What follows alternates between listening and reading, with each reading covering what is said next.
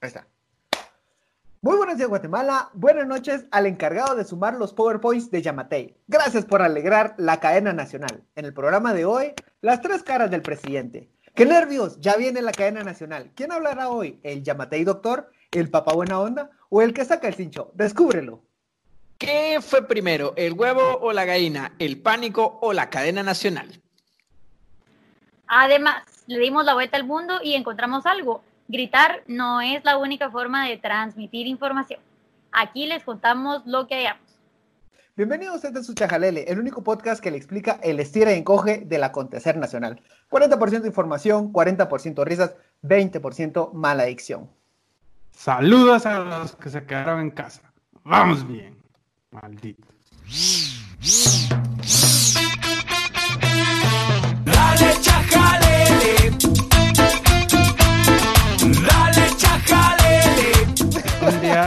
Ser la canción a capela, entonces. Eso Un día lo vamos a bueno. hacer. No está, no está- a no- hacer, no está mala la idea, fíjate. De hecho, deberíamos de hacerlo. Ya, bueno, ya. Bienvenidas, bienvenidos todos, todas a este episodio número. Estamos. Bueno, yo burlándome de la persona que no sabe sumar los PowerPoint, ya se me olvidó. ¿Qué, qué episodio estamos? 19. 19? no es ¿Habías dicho? ajá. Ok. Bienvenidas, a- bienvenidos al episodio 19. De, pues ya pasamos la mayoría de edad y me acompañan una vez por semana estos COVID encerrados en su casita, pero bien informados. Roberto, Danilo y la chica fit del grupo, Celia. Hoy le tenemos, hoy le tenemos eh, algo, eh, algo que hace rato, eh, un tema que en lo que todos estamos de acuerdo, pero creo que no todos lo habían nombrado. Y son las múltiples personalidades del señor presidente. Roberto. Sí, básicamente nuestro punto eh, es que es, es confuso ver la cadena presidencial porque nunca se sabe realmente qué Alejandro Yamatei va a salir. A veces sale un Alejandro Yamatei como muy bonachón, muy campechano, muy echémosle ganas, portémonos bien, pero de repente también te sale ese que, hasta se le pone colorada la cara del enojado que es, de que es increíble como sectores de este país no lo permiten. Y, y así viendo, a veces se pone también, incluso hubo una, no sé si recuerdan, que se puso como muy nostálgico de su, de su juramento como médico, y que él hizo un juramento como médico, entonces le sale también eso de doctor, y pues a veces sale al escenario una faceta, a veces sale otra, a veces, y esto es lo más perturbante, se transforma, mientras que está hablando, pasa de una faceta a otra, entonces... Ese es, nuestra, ese es nuestro punto de partida el, el día de hoy y por qué es importante hacer esto. Bueno, después lo vamos a hablar. Pero esa es la idea. Esas son las personalidades. No sé si la gente coincide en que realmente hay diferentes personalidades. Ahora, ¿qué importancia tiene esto? Y esa es la, la mejor pregunta, ¿verdad? ¿Por qué nos debería de importar esto? Había, después de explorar algunas eh, cadenas de Yamatei, eh, llegué a la conclusión que Yamatei es como esos tíos que eh, trata como a las sobrinas, así como eh, princesa linda, qué vestido tan lindo, tan hermosa, y que les da como unos dulces, y a sus sobrinos hombres les dice, bueno, vos patojo aguambado, anda, tráeme una chela, o te zampo un tu Costco, y así. Es que es tan culero conmigo. ah?". Em, siento que esa es su personalidad. A mí la Eh, personalidad del doctor, eso, esa ficha del doctor es la que menos le creo. Es el título más jalado que tiene. Se graduó en 1983, 81, ni Pues siquiera. sé ella ya no se recuerda ni siquiera cómo es una jeringa, pues. O sea. Sí, estoy seguro que lleva un 20 años o sea, agarrar. No, lleva 20 años haciendo. Eso es tan válido como decir que vos puedes dirigir un grupo y puedes ser el líder de un proyecto solo porque en Parvulitos fuiste abanderado. Algo así, algo así. No, ahora, ¿por qué es importante? Aquí viene por qué es importante eh, entender estas personalidades de Yamatei. Eh, y es que hay un concepto, y de hecho queremos decirle a la gente que en la profunda investigación que Chajalele hace para estos episodios, encontramos un, un libro, de hecho encontramos un libro que habla de la, específicamente de la comunicación política durante el COVID. O sea, es increíble, pero ya hay un libro, que es una recopilación de ensayos. Y leímos algo que nos llamó la atención porque resulta ser, según pues lingüistas, eh, hay ciertas teorías bas- bastante aceptadas aparentemente, en donde el lenguaje o el discurso que se maneja eh, incide en la forma en la que percibimos la realidad.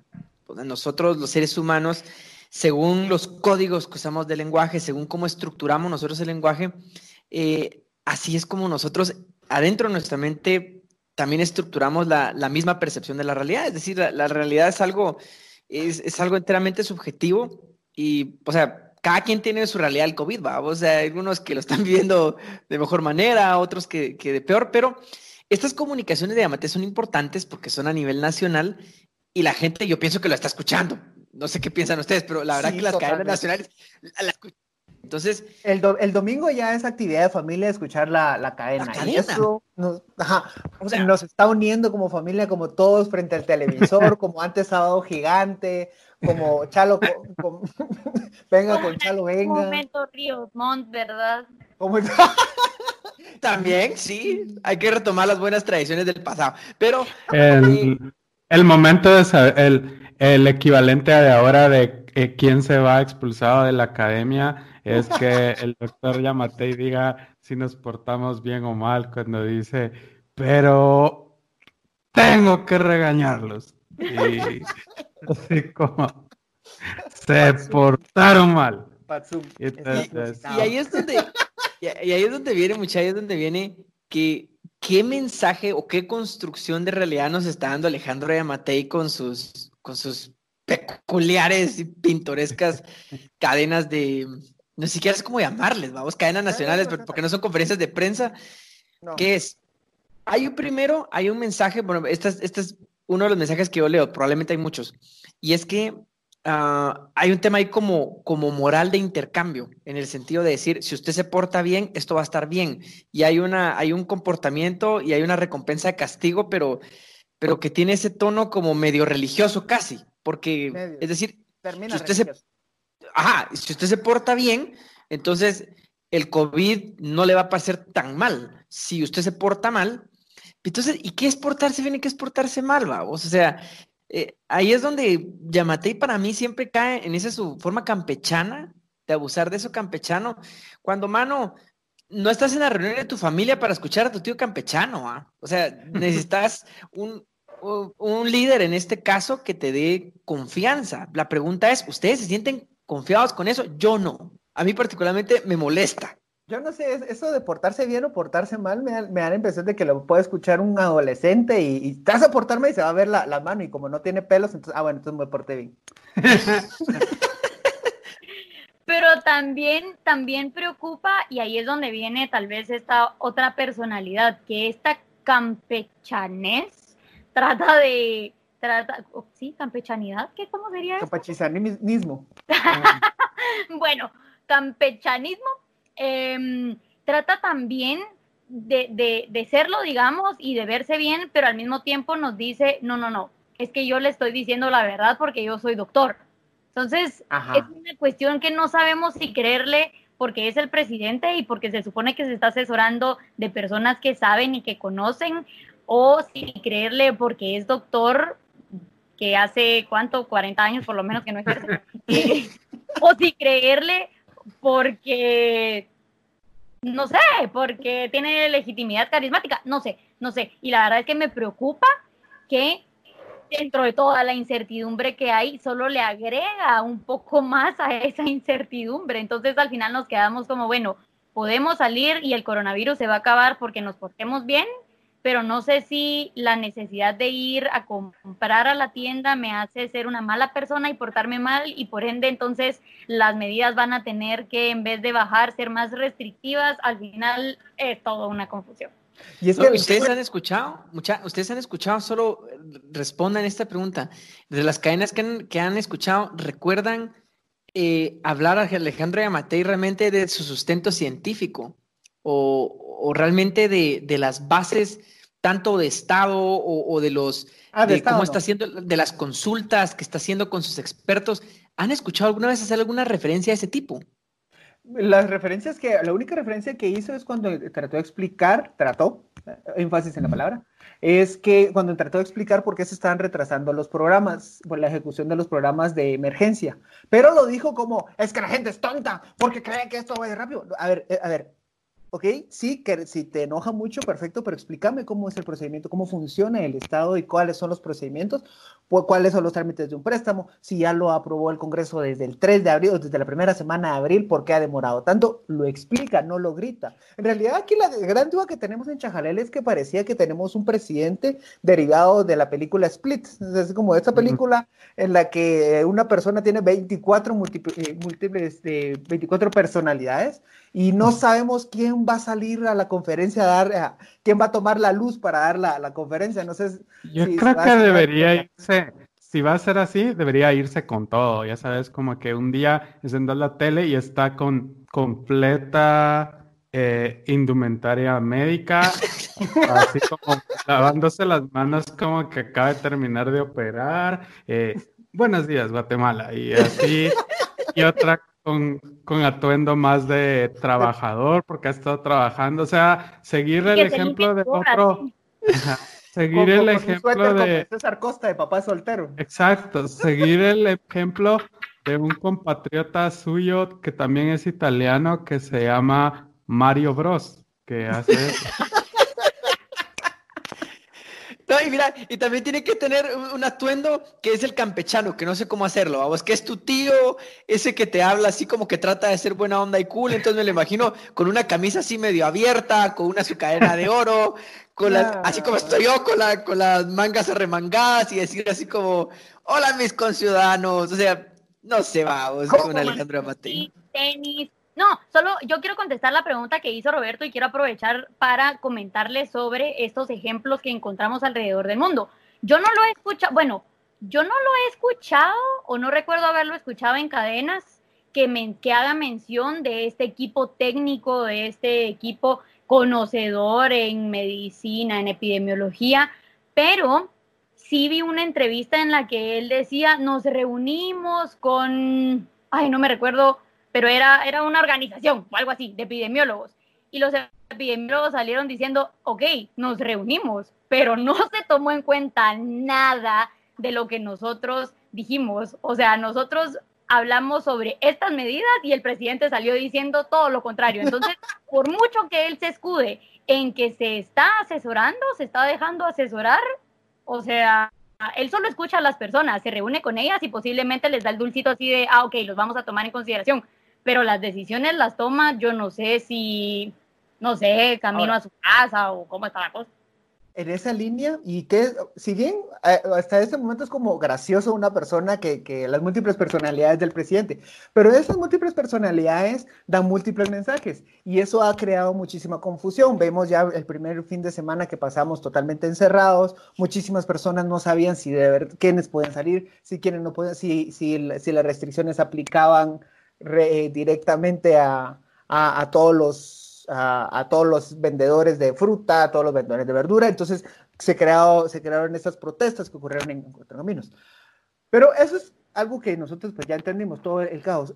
Nosotros en, en Chacalera nos pusimos a, indagar un poquito qué hay detrás de estas reacciones y empezamos a buscar algunos, algunos artículos, encontramos particularmente dos muy buenos. Les juro que ahora sí, y eso es algo que tenemos desde el episodio cero, que ahora sí los voy a postear. ya no sabemos qué creer. Siempre digo que voy a postear los, los, los artículos porque es, es, material muy interesante. Pancho tiene la credibilidad que Alejandro de Matei, no, no mm. se preocupe. Totalmente, lo mismo pensé. Si se portan bien, yo les voy a poner el link. Les voy a poner los artículos.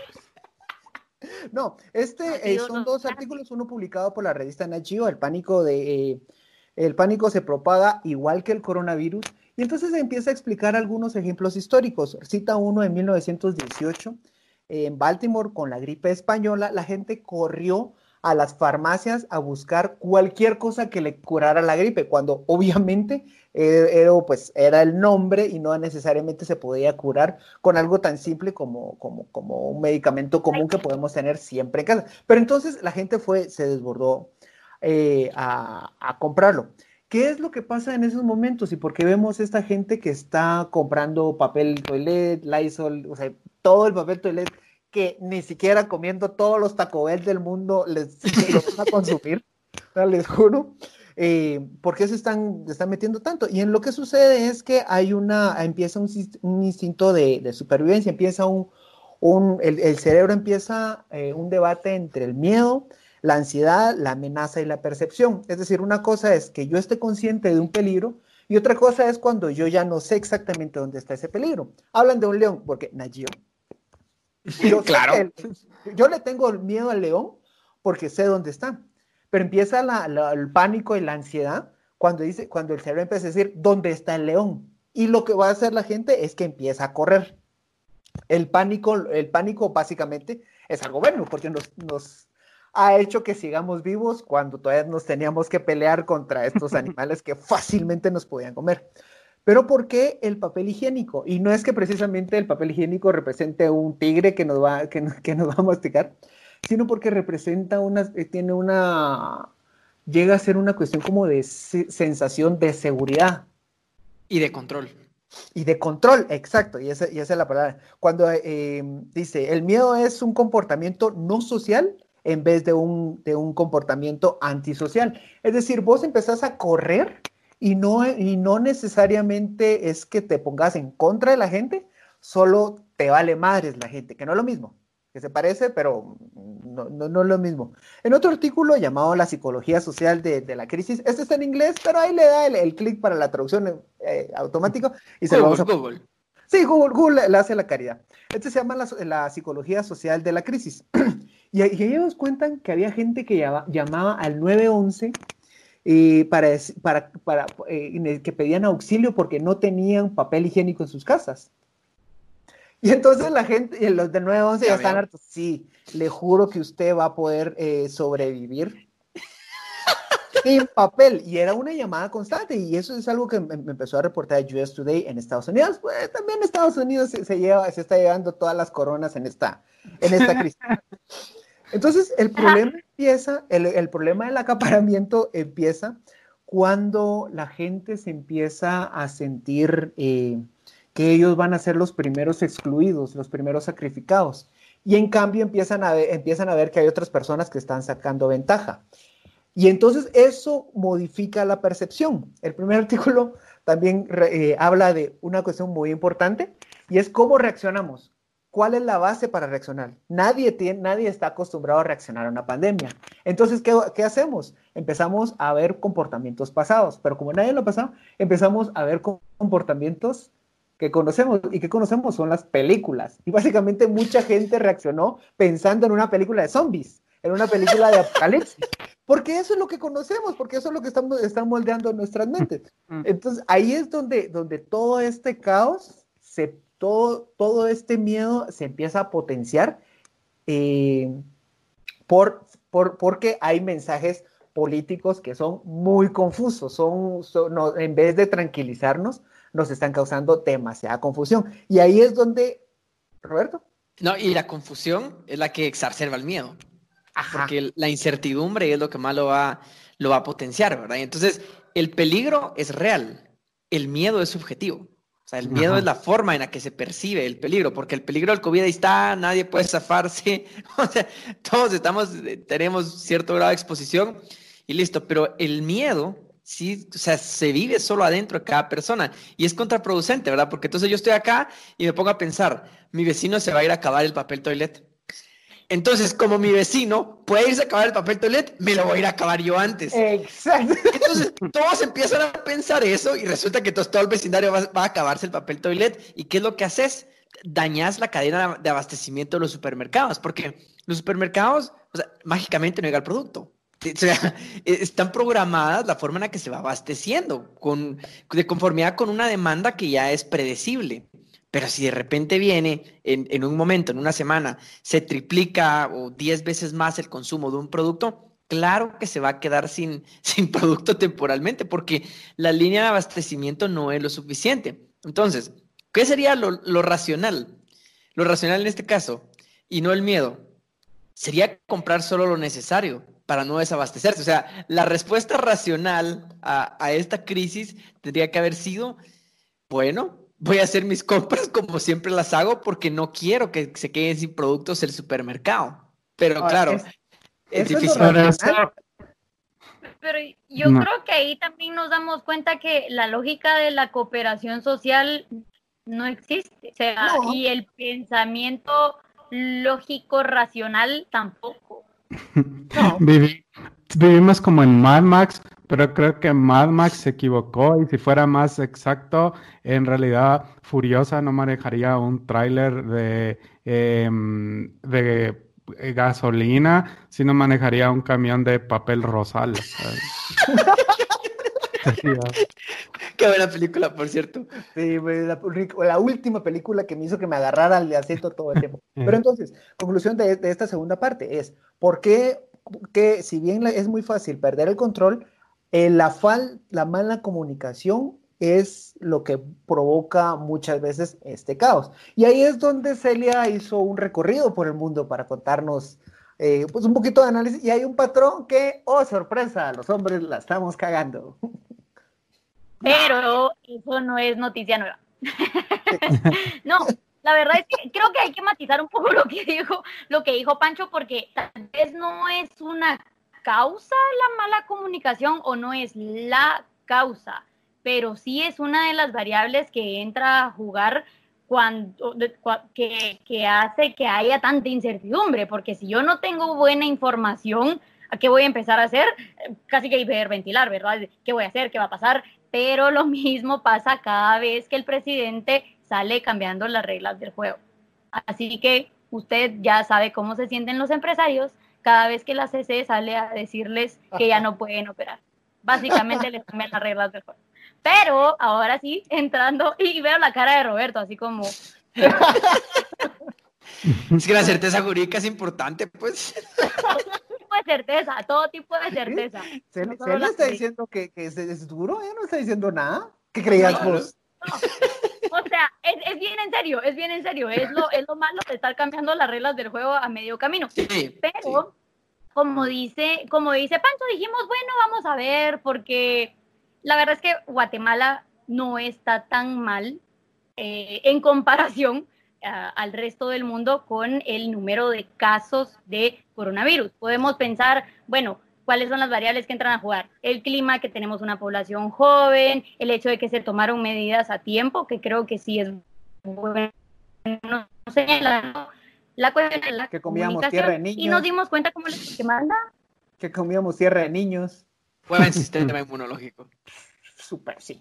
Exactamente. Por eso tiene que dejar que sus hijos coman tierra. Pero bueno, entrando en la comunicación, eh, me gustó mucho un artículo que leí que hablaba sobre la primera ministra alemana, Angela Merkel, que ella lo que decía es que es necesario que haya una prensa crítica en estos momentos, pero ella no solamente lo dice así como que acostada desde su cuarto, tomándose una mimosa y diciendo que haya prensa crítica, pero yo estoy aquí sin dar la cara. No, ella, esta, esta digamos, esta comunicación que ella tenía lo hace eh, acompañado de intervenciones públicas personales. Angela Merkel es una persona que casi no sale al público tener este tipo de, de intervenciones, pero lo está haciendo en este momento. Entonces, acompaña su comunicación del buen ejemplo, por así decirlo. Entonces, en este momento, por ejemplo, está teniendo conferencias de prensa, que es algo que no vemos aquí en Guatemala. Vemos una cadena nacional grabada, pregrabada, en la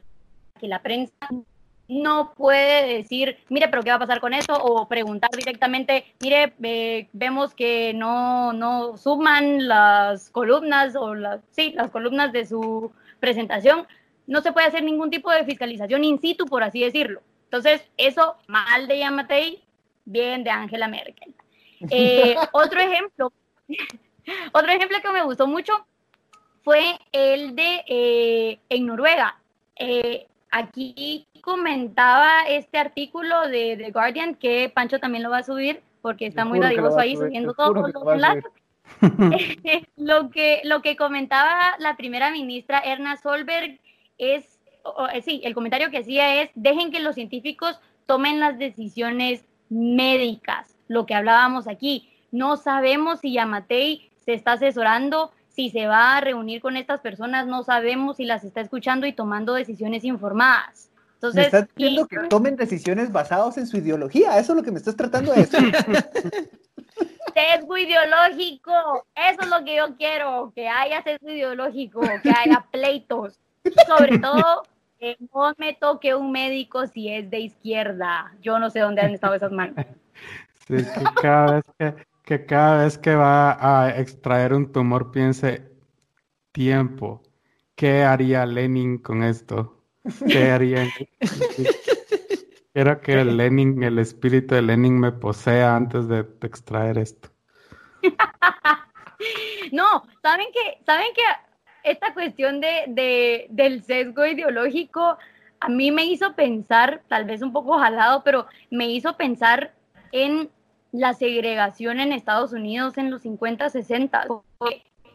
O sea, la, la- era tan irracional la gente que de verdad decía, a mí que no me toque un médico, o sea, prefiero morirme a que me salve la vida un médico afroamericano o af- afrodescendiente. O sea, casi estamos llegando a esos niveles de irracionalidad, mucha, así de que no venga un médico si es Chairo, porque yo no quiero su sesgo ideológico en este hospital o en esta pandemia, no sé, etcétera. Entonces, esos mensajes también están un poco fuera de... Ahora, sí, pero yo. pero con- démosle un poco de contexto a este, a este tema, porque aquí, o sea, ¿a ¿por qué nos estamos refiriendo de esto? Y yo creo que esto realmente estamos hablando por este doctor que se acaba de, de nombrar como, como dirigente o líder o como sea de la Comisión contra el COVID, que es de apellido Asturias, que no sé cuál es su nombre, al cual mucha gente aparentemente lo conoce, yo no tengo la menor idea de quién es.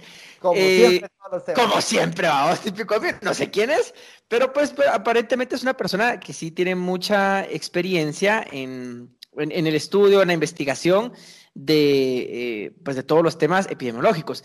Yo, hasta donde he entendido, no tiene experiencia en administración pública.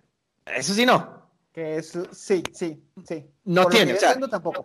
Eh, excelente su opinión técnica. Vamos a ver cómo la agarra con, con el tema de la administración pública, que es muy distinto, ¿verdad? O sea, no digo que sea mal él como asesor, solo no sé cómo le va a ir, porque lo primero que tiene aquí de entrada en Guatemala es que lo están tachando ya de, de- como de, con un sesgo ideológico, que es de izquierda. Y entonces por eso ya lo están empezando a desacreditar. Y el chato, creo que ni siquiera ha empezado. Descubrieron que en 2013 en su Facebook subió un video de YouTube de Mercedes Sosa, entonces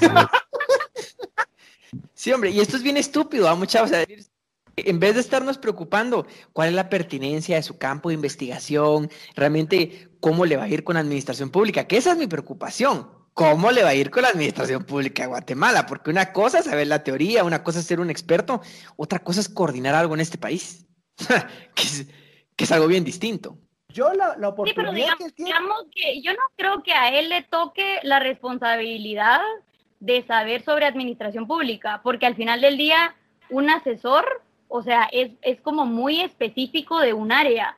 Y claro, lo mejor sería que la mayoría de asesores que están en lo público supieran de administración pública, pero no vamos a tener gente que es médica y además sabe de administración pública. No vamos Pero a tener a pero él es asesor o dirigente. sobre derecho electoral. comisionado. O sea, es que Celia, ahí es donde no sé, Celia, si él, si él es solo es un asesor, enhorabuena, pero yo entiendo que como comisionado, él sí va a tener a su cargo eh, algo de gestión pública, porque es como un comisionado, según entiendo, o sea, entonces sí va a gestionar, entiendo yo. Es que como asesor, claro, yo entiendo que como asesor no hay ningún problema, pero esa es mi pregunta nada más, ¿va? Como comisionado, ¿cómo las le va a ir? comisiones presidenciales tienen un, un carácter de, de- de asesores y que realmente finalmente es el ejecutivo el que ejecuta las órdenes. Yo realmente la mayor oportunidad que le veo a él es que puede reivindicar el uso de los corbatines. Si lo hace bien, usar corbatín va a ser cool. Si lo hace mal, va a ser... va a ser- Perdón, perdón, pero eso, de eso ya se había encargado Linares Beltranena, Ah, pues- a menos que tu comentario tenga sesgo ideológico. Pues bueno, entonces puede reivindicar el papel de usar el, el corbatín. Llegamos al final de este Suchajalele. Muchísimas gracias por acompañarnos. Esperamos que, pues, por lo menos haberles aportado un poco, de, un poco de herramientas para que usted pueda llegar y siempre ser el más sexy de la conversación, sabiendo que ahora ya leyó un artículo en Nat Geo y leyó el lo- todos los artículos que le juro que sí, ahora sí voy a publicar. Pues bueno, eh, despedimos este episodio 19. Y pues ya sabes, si conoce a una persona ahí que anda pues todavía con miedito de, de- to- todavía anda ahí con miedito que, que- que se va a quedar sin papel, pues mándale este chajalele. No, más bien, si usted conoce a una persona que no sabe ma- sumar PowerPoints, pues mándale este chajalele. Nosotros tampoco sabemos jugar, sumar, Mire, ni hablar puedo. Pero también si conoce a una persona que grita mucho para decir las cosas, mándale este chacalele. Mándale este chajalele y dígale que hay otras alternativas en la vida y no son no, no gritando. Y gritando no es la única forma de arreglar la cosa. Y si usted conoce al famoso doctor Asturias, al famoso doctor Asturias, mándele este chajalele también a él para que se divierta un poco del gran camote que tiene encima. Así Ese es. es el chajalele más dedicado que hemos tenido. o sea. Creo que esto va a empezar a ser una costumbre dedicarlo, dedicarlo un montón de veces. Le dedicamos amor y chajalele para todos. Muchísimas gracias. Buenos días, Guatemala. Buenas noches, mundo. Adiós. Adiós. chao, chao.